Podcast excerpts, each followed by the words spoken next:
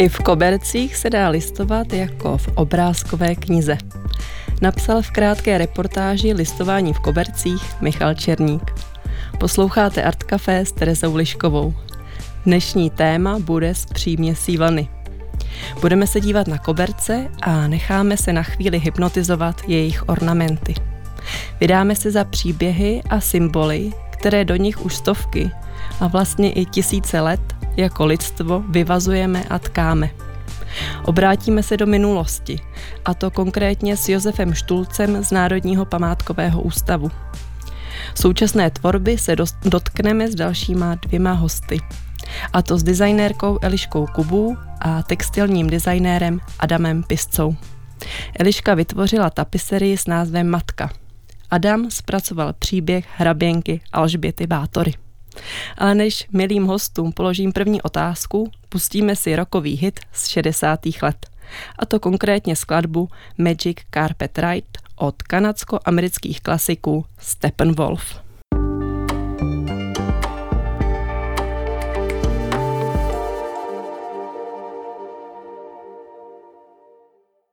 Doznělá roková skladba Magic Carpet Ride. Posloucháte Art Café a já ve studiu vítám Elišku Kubu, designérku a absolventku Ústavu designu na ČVUT v Praze. Dobrý podvečer, Eliško. Hezké odpoledne. A srdečně tady vítám také historika umění a památkáře Josefa Štulce. Vítejte. Děkuji. Dobrý, dobrý den. Dobrý den, zdravíme vás také. A do třetice přijal pozvání textilní výtvarník a designér Adam Pisca. Adam je absolventem ateliéru textilní tvorby, který funguje na Vysoké škole umělecko-průmyslové v Praze. Vítejte, Adame. Já vás zdravím a děkuji za pozvání. A první otázku máte společnou. Zajímá mě, po čem doma chodíte a jestli máte doma chlupaté zdi. Eliško. Tak já doma chodím po vlněném koberci, ale zdí chlupaté nemám. Tam jsem se ještě nedostala, ale snad to přijde. A tak tam měkost a to teplo přichází tedy od nohou. Je to tak. A jak je to u vás, pane Štulci?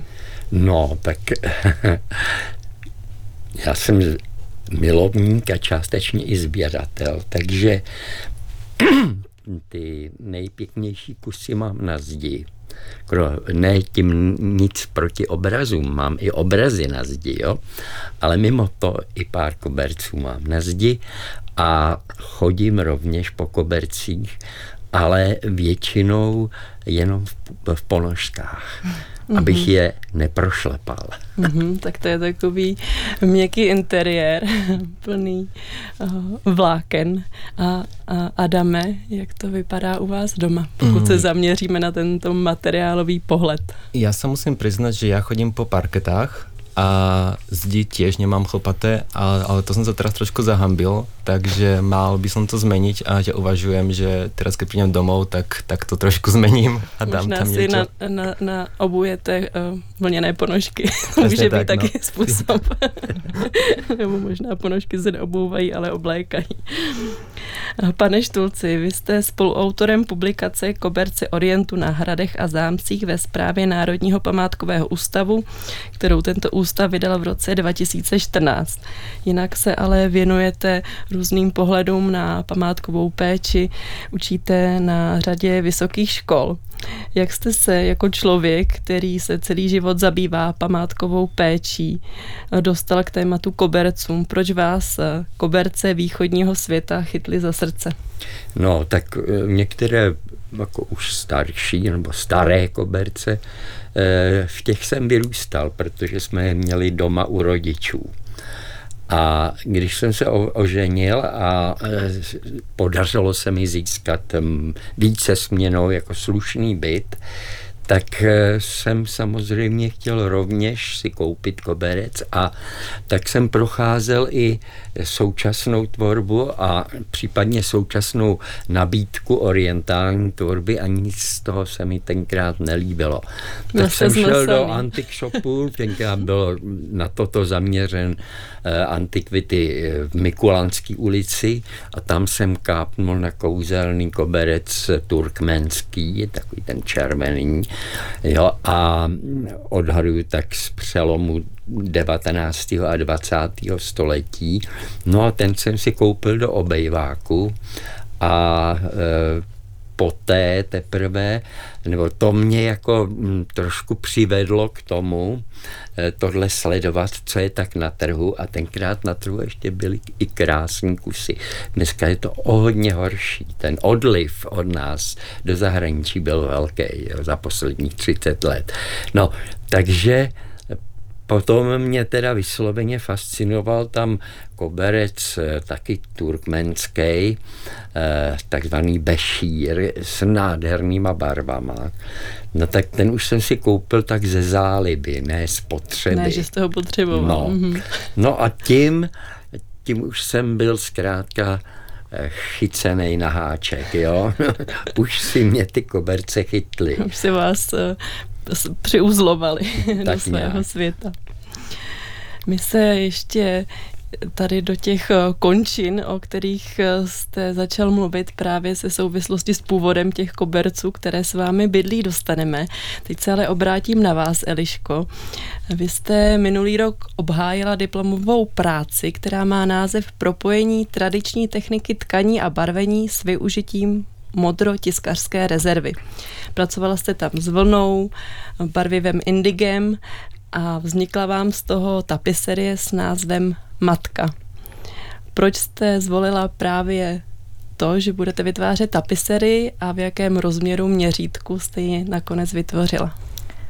Tak eh, rozhodnutí k tomu, že budu vytvářet tapisérii, tak vlastně se to vedlo od jako nějakých prvotních rešerší, kdy původně jsem si myslela, že budu dělat koberec na zem, ale eh, když jsem si jako určila vlastně ty materiály, co budu používat, a včetně toho indiga, tak jsem si vlastně jako řekla, že je to pro mě osobně jako velmi ušlechtilé a říkala jsem si, tak nebudu potom šlapat. Tak jsem si řekla, Ani no, v ponožkách.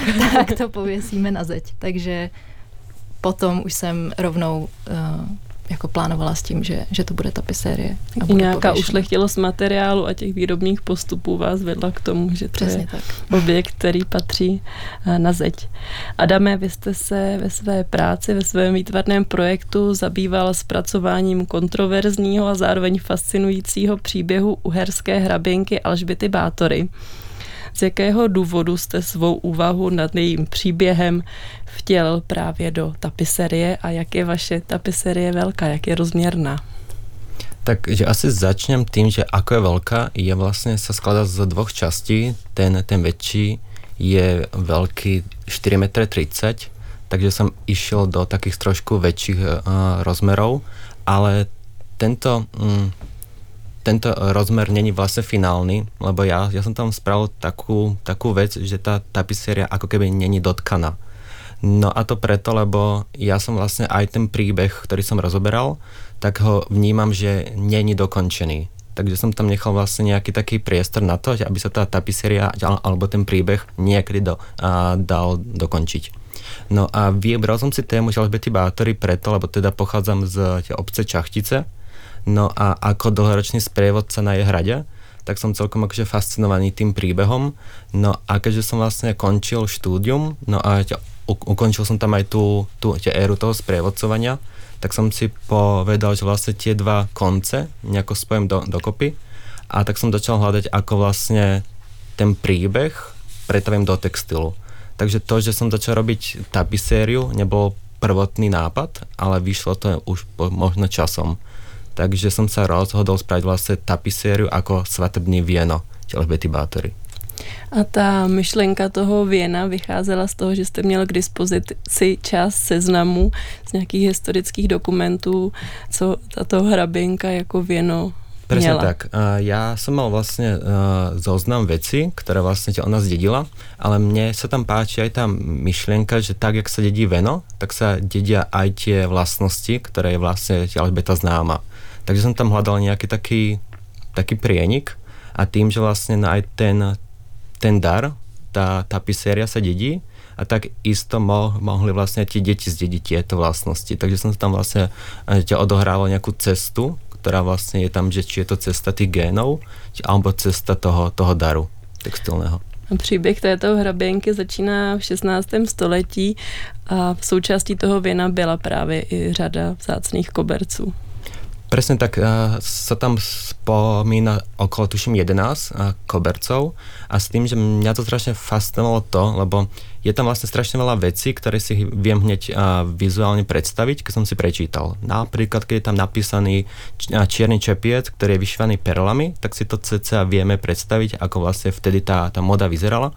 Ale keď tam bol nejaký názov, že vyšívaný koberec kráľa Mateja, tak to som si predstaviť nevedel. No a to mi prišlo strašne fascinujúce, že ako keby začínam s takým čistým plátnom. Že ja ako keby si ten koberec vizuálne predstavím, že tak to by mohlo vyzerať. Dal som ho síce trošku do, do súčasnosti, ale páčilo sa mi, že som nemusel vlastne dodržiavať nejaké také, také vizuálne vnemy. No a, no a bol som vlastne takou čistou hlavou začal vlastne tvoriť tento koberec. Vytvořit velmi dlouhý koberec. Liško, vy jste nezmínila, jak ta tapiserie byla nakonec velká. Do jakého měřítka dorostla? Já jsem prvotně měla v plánu udělat jí dva metry na metr a půl, ale potom vzhledem k nějakému časovému presu, který se v tom semestru objevil, tak jsem musela tady ten rozměr zmenšit a i v návaznosti na to, že jsem to tkala ručně a to je jako hrozně časově náročná disciplína, takže ve výsledku ta tapisérie má přibližně metr a půl na, dejme tomu, 80 cm. Takže je to... Takové lidské měřítko. Je to lidské měřítko, nejsou to čtyři metry. To by mi asi tam zůstaly ruce, ale i tak eh, si myslím, že to není úplně to nejmenší. to určitě ne, nebude. Pane Štulci, my jsme se teď podívali do dvou prostorů, kde vzniká současná česká tvorba. Když ale skočíme do té nejhlubší minulosti, tak co víme o těch prvních kobercích nebo tapiseriích, do jakého období se díváme, pokud chceme sáhnout eh, co nejhlouběji? No tak líčení o nádherných kobercích nám předvádí už eh, řečtí historikové, když popisují nádheru paláců v Ninive nebo v Babylonu. A dlouho se soudilo, že šlo o textílie eh, v podstatě ploché, ne vázané, ale tkané. A celou tuhle, eh, bych řekl, tu chronologii celou převrátil senzační objev v polovině minulého století učiněný na Altaji, kde našli hrob eh, skýtského náčelníka a v tom téměř neporušený koberec, vázaný, vlněný, o hustotě asi 4000 uzlů na decimetr čtvereční, čili technicky nesmírně náročně provedený, i s velmi takovou vyzrálou kompozicí, včetně stylizovaných postav perských jezdců a radiokarbonovou metodou takzvanou, se bylo možné zařadit ten koberec do čtvrtého století před Kristem. Takže tím pádem to, co se považovalo za ploché tapisérie, za goblény bychom mohli říct eh, technicky, tak eh, jistě byly rovněž, ale vedle toho už existují od antické doby vázané koberce a ta tradice musela jít ještě o hodně dál do minulosti. A tady u toho kusu, co se našel na Altaji, se tedy zachovaly i ty barvy? Ano, zachovaly se barvy, které jsou, bych řekl, výrazné, ale ne křikravé.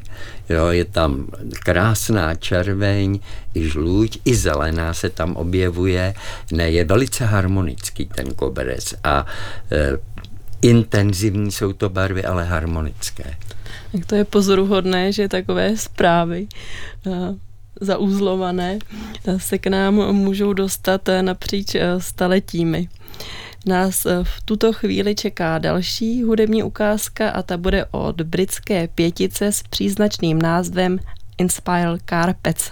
O této formace, pro kterou je mimo jiné typický výrazný zvuk elektronických varhan, si zahrajeme hit This is how it feels.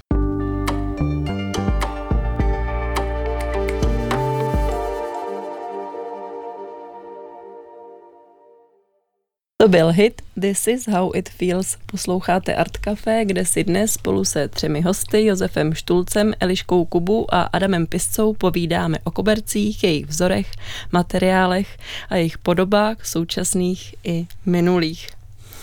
Pane Štulci, když se podíváme na země východního světa z našeho pohledu Orientu, jaké základní členění výroby koberců nám můžete nabídnout?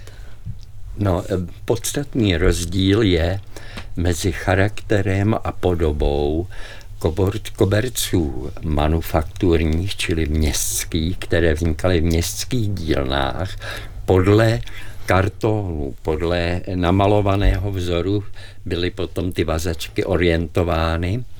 A mezi eh, nomádskými polo, nebo polokočovnými nebo obecně vesnickými koberci.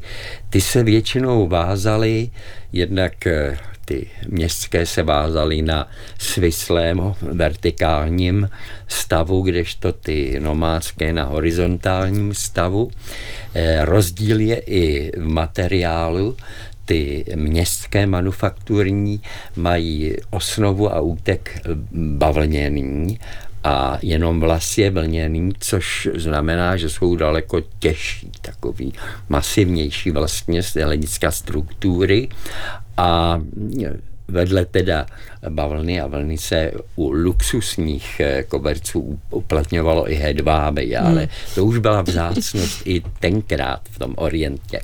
No a ty, ty, ty venkovské eh, koberce jsou většinou celovlněný, jenom ty nejnovější už používají taky eh, bavlnu, ale ty tradiční jsou celovlněný a eh, rozdíl je tady i, bych řekl, v tom výtvarném pojetí.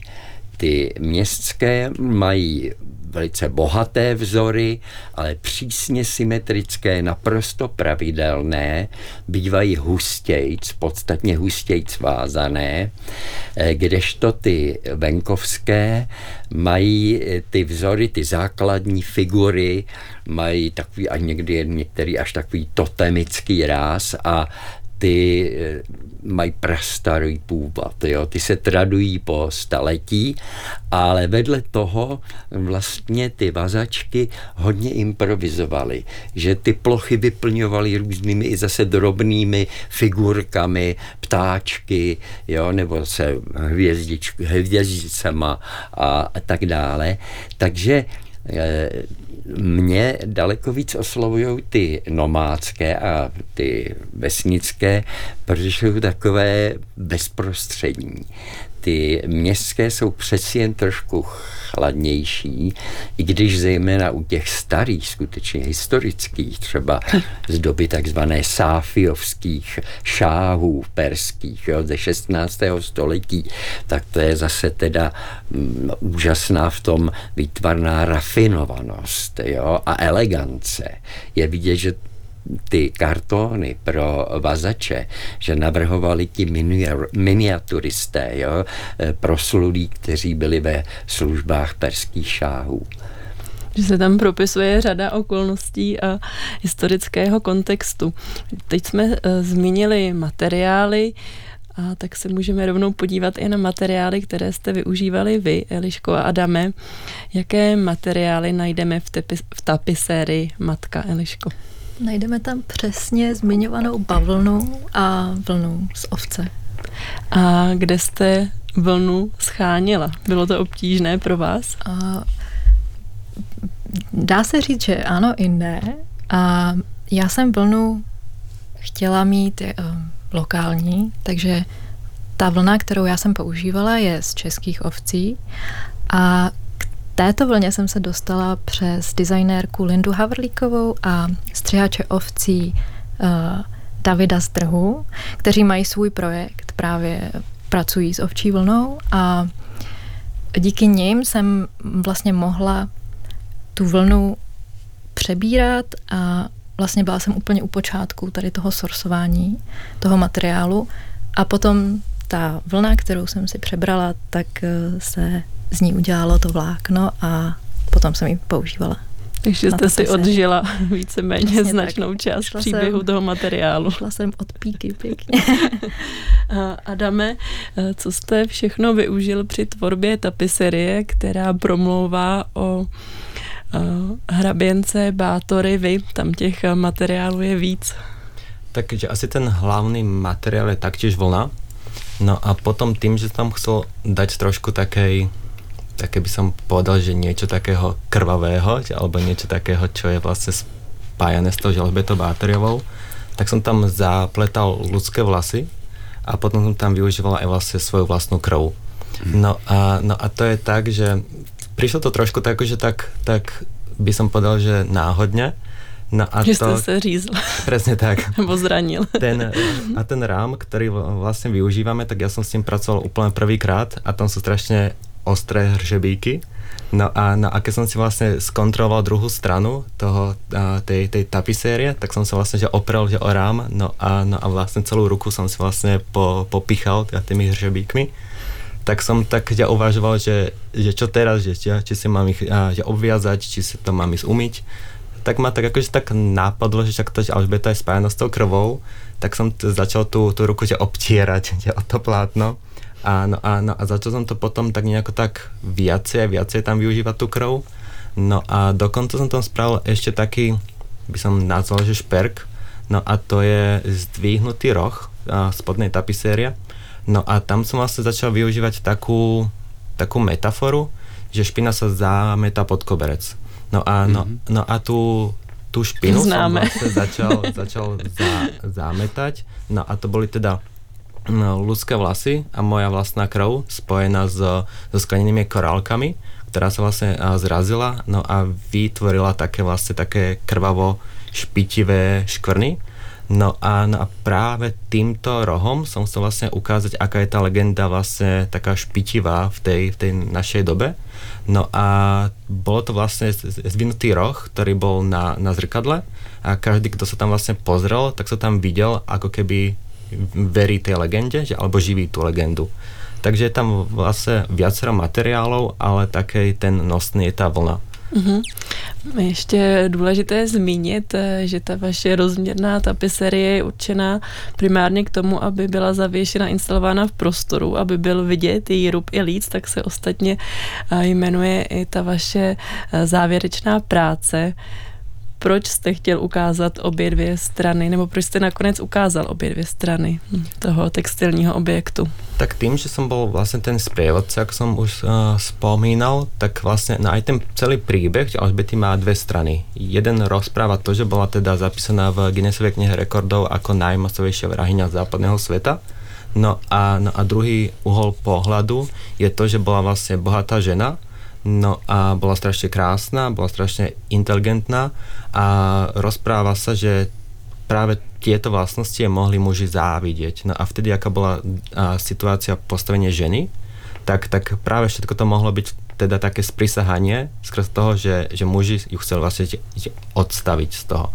No a, no a ja som sa vlastne zamýšľal nad tým, že prečo by som ja musel sa rozhodnúť, že ktorú stranu toho príbehu ukázať, že tým, že som bol sprievodca, tak som teda ukazoval len tú krvavú stranu, lebo tá priťahuje ľudí najviac. Kvôli, no které, kvôli té chodí na, na, tú prohlídku. No a, no a potom som si povedal, že už asi stačí, takže vlastne nechám na, na toho diváka, že ktorú stranu si vlastne on vybere. No a ja som vlastne začal využívať aj Rubaj Leeds tej, tej tapisérie, no a ide o to, že ten divák sa má vlastne postaviť na stranu, ktorú, ktorej verí. Takže jedna strana reprezentuje Alžbetu ako tú, tú bohatú, inteligentnú uhorskú ženu, no a tá druhá strana ju opisuje ako tú krvavú ženu, ktorá je zapísané právom tej Guinnessovej knihy rekordov. Mm-hmm. Pane Štulci, když jsme tady otevřeli eh, to téma rubu a líce, je pro vás jako pro historika umění nebo člověka, který se věnuje památkové péči, důležité, co je na rubu těch koberců nebo i těch, co máte doma?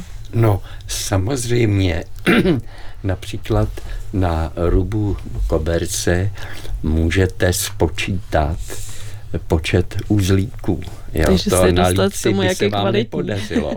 Takže jeden z kvalitativních ukazatelů, i když i to je relativní, protože znovu říkám, ty městské, ty by měly mít určitý standard vysokého počtu uzlíků a čím vyšší ten počet je, tak tím byl ten městský, ten manufakturní koberec právem považován za hodnotnější a cenější. Když u těch eh, nomádských tam na počtu, na hustotě té vazby eh, tak dalece eh, nezáleží. No a mm, taky z toho rubu můžete usoudit, jestli je tam barvený nebo přírodní barvě e, útek, jo, jaký je, jaký jo.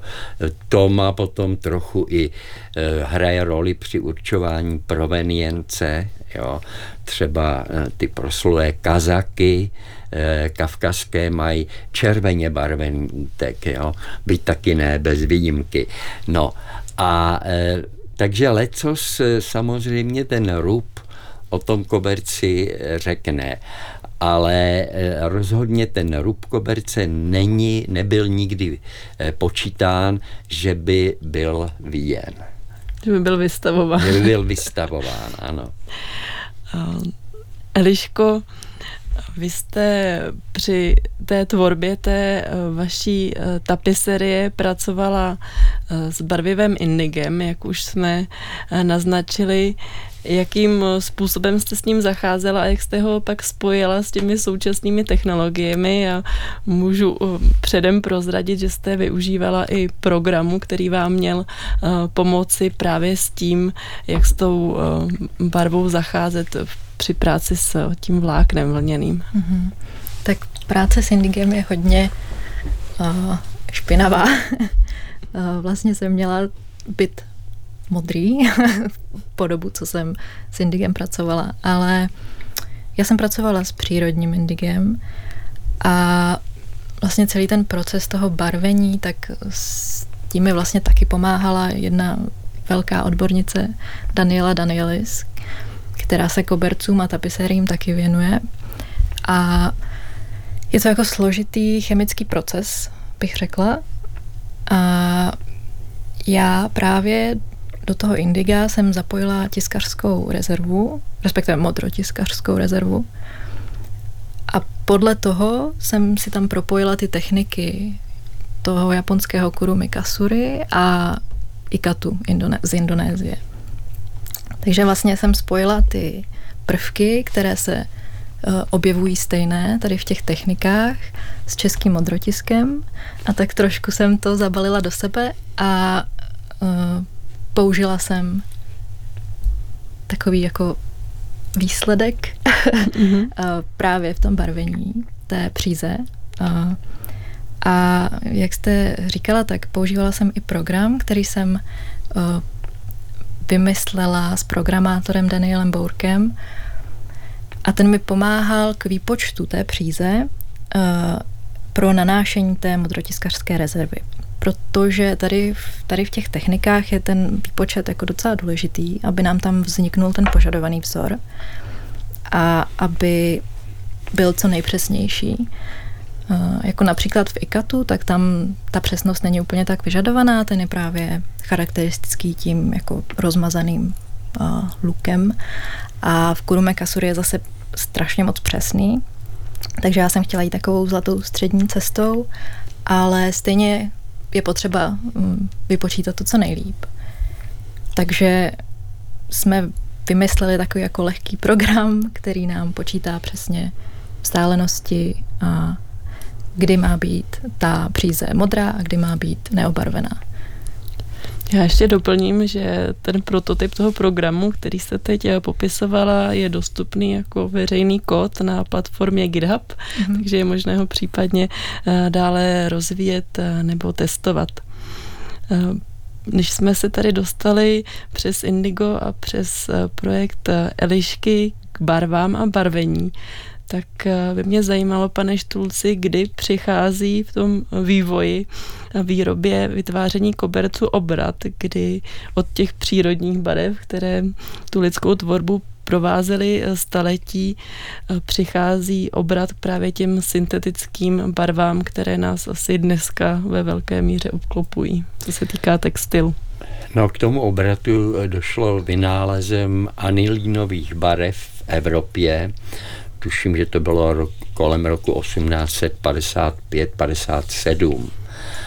Eh, do té doby teda se barvily, eh, barvila vlna, z níž se vázaly koberce eh, výlučně přírodními barvami, včetně indiga, které bylo všem velmi drahé. A teď najednou se tady odkryla možnost použít barvy, které byly za a levnější výrazně a e, které nevyžadovaly tak náročnou e, technologii toho vlastního barvení. Jo? No, za horka, že? A e, takže po těch, po těch anilinových barvách ti vazači orientální obojí, jak v těch manufakturách, tak tam, kde se to dostalo k těm nomádům, tak i ty nomádi jak si se potom skočili. Jenže brzy se ukázalo, že ty, tyto syntetické barvy, které navíc oni ještě neuměli technologicky úplně správně používat, že mají obrovské nevýhody, že nejsou licht echt, čili že blednou na slunci a, a to výrazně často, že ten koberec se úplně proměnil v barevné skladbě a nebyli ani vaš echt, čili nebyli ani vodo stálí, tak co bylo ještě horší.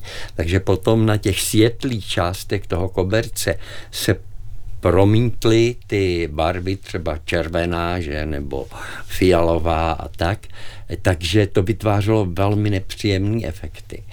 A tím pádem dokonce i v té Evropě se to jako vracelo jak bumerang z toho orientu. I tam začala kritika eh, těch uh, užívání těch syntetických barev a e, perský šáhové vydávali, dokonce to mm, označili za nelegální tvorbu, jo?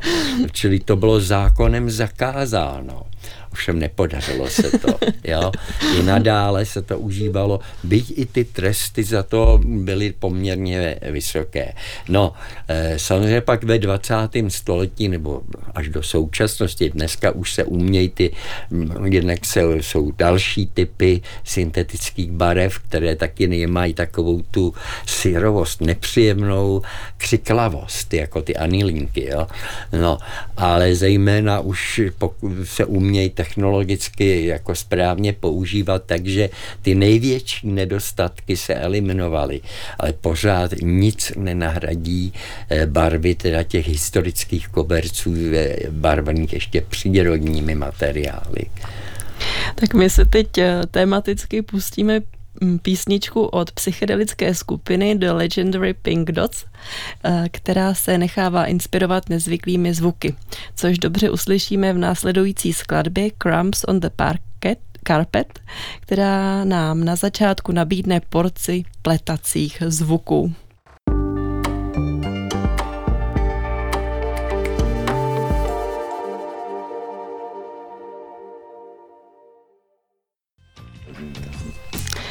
Eh, posloucháte Art Café a právě dozněla ukázka od kapely The Legendary Pink Dots.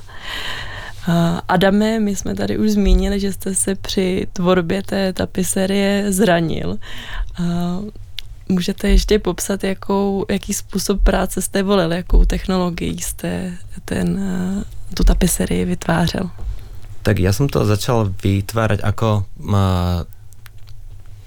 taftovací koberec, ale ja som vlastne to, to taftovanie bral trošku inak, lebo ja som vlastne tým, že som chcel zachovať aj rubaj líc, tak som musel vlastne nejako ro, rozmýšľať nad tým, že aby bola, bola vlastne vystavená aj tá zadná strana, ktorá sa bežne ničí, no a ona sa vlastne vždycky vlastne oholí s tým, že sa vlastne za, zalepí, no a prešie látkou. Tak ale mne to prišlo také trochu barbarstvo, že vlastne ničí tú, tú krásnu zadnú stranu, tak já jsem začal vlastně trošku ako keby obohacovať a dávať do, do 3D sveta s tým, že ja som vlastne musel robiť takú vec, že som ako keby vždycky tam s tou pištolou strelil do toho plátna a, a potiahol a znova strelil, aby tá pištol to vlastne odstrihla. Takže nebolo to vlastne iba jedno zranenie, ale bolo to vlastne viacero z tých a teraz sa nechcem nejako lutovať, ale tie vlastne karpálny tunel bol teda, viem, že ho tam mám odtedy, takže bolo tam viacero zranení, ale asi si myslím, že to stalo za to a teraz to iba smejem nad tým, ale nejak, nejakú som vtedy trošku akože preklínal trochu takto ručnú prácu, ale aj tak som nerobil že úplne že ručnú prácu, keďže som mal na na to použiť tu vlastne pištol, takže mno, mnohí to berú, takže som to že uľahčil, ale tým, že ja som vlastne robil aj zadnú stranu a tým, že tú pištol som musel mať vždycky v jednej ruke, nie, nie s dvomi rukami, lebo tie třásne, ktoré už tam trčali, tak som si druhou rukou musel teda na, nadvihovať, tak celá tá váha tej pištole bola na tej jednej ruke takže asi by som to radšej robil ručně jako s pištolou. Jestli se můžu zeptat, jako já z vlastní zkušenosti, vím, že to taftování je náročný, když přesně takhle člověk vytahává z druhé strany to vlákno, tak jak dlouho to trvalo? No ja som tento koberec, vlastne ten štvormetrový, robil 3,5 mesiaca. Mm-hmm. Tým, že ja, ja keď chcem vystaviť aj tú druhú stranu, tak, tak musí byť vlastne celé to plátno ako keby skryté tými vlastne tými pásmi taftovacími, ale a keby chcem iba tú prednú stranu vystaviť, tak tam stačí vlastne nie až tak na, na husto tú, tú plnú robiť. Takže ja som vlastne preto to tak strašne dlho robil, lebo každá vlastne trošku nejaká škakalopinka bieleho plátna tam bola vidieť. Takže ja som to vlastne musel všetko tak strašne na, na hrubo natoftovať, mm-hmm. že bežný človek, ktorý to využíva, by to spravil z, z môjho materiálu by spravil, ja neviem, 6 kobercov. Já jsem spravil jeden. tak to je hutný příběh a hutné dílo. Nám tady tak v různých odpovědích, otázkách prosakuje, že téma koberců je spjaté s nějakým ženským principem. Je to výrazně vidět i u vás, Eliško. Vaše tapiserie se jmenuje Matka a v textu, který jste k té, v rámci té závěrečné práce napsala matku a ten symbol, se kterým tam pracujete, eh, přirovnáváte k bohyni Mokoš. Proč a jaké vlastnosti jsou propojeny tady v tom setkání? Tak mm, ta mokoš je podle mě jedním z těch možných symbolů a významů, co vnímám já. A pro mě to má jako spoustu, spoustu významů. Ale ta mokoš, proč to přirovnávám k té matce, tak je proto, protože mokoš je bohyně, a bohyně země, matka země a i to její jméno vlastně znamená vlhkost a nějaká úroda, vlastně plodnost. Takže proto e, mi to přijde i jako hezký příměr k té mojí matce, k té, k té vaší indigové modré indigové, zároveň. prosáklé, modré, přesně tak. Takže proto, proto mě to vlastně e, napadlo a přitáhlo. Pane Štulci, i výroba eh, koberců, ať už jsou to ty tkané nebo vázané, asi také výrazně spjata s tím ženským elementem. No, mm, takhle. Eh, z těch eh, hlavních oblastí výrobních jednoznačně jedině ženskou prac a prací vznikaly koberce v takzvaném Turkestánu, což je ve střední Asii, dnešní Turkmenistán a Afghánistán. Eh, v Perzii v těch manufakturách je to smíšené. A eh, v Turecku bych řekl, že ty kočovnické jsou opět ženskou záležitostí a ty, eh, ty manufakturní jsou smíšené. Eh, šéfem ovšem vždycky i v těch manufakturách byl muž, který dokonce se traduje, že eh, používal určitý nápěv a ty vazačky podle něj jo, eh, prostě vázali ty uzlíky. Já si to nedovedu představit, to ale četl jsem to v literatuře, jo, že, že i tímto jako řídil práci té vázačské dílny. To je zajímavá metoda. Ještě na vás, pane Štulci, mám eh, jednu otázku. Tady Adam zmiňoval, že jeho tapiserie může vyset v prostoru, ta vaše Eliško asi optimálně na zdi.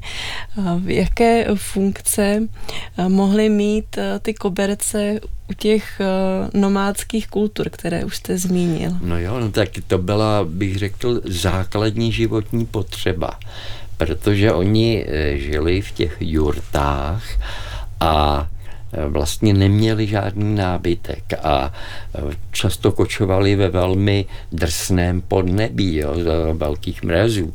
Takže ty koberce měly tu zateplující funkci, čili byly i používaný na podlaze, ale šetrně a na e, stěnách byly takové tašky, jejich čelní část byla vázaná a těm taškám jsem říkalo čoval a e, vstup do té jurty byl kryt takovým velice specifického i vzoru kobercem, e, ten se jmenoval Enzy.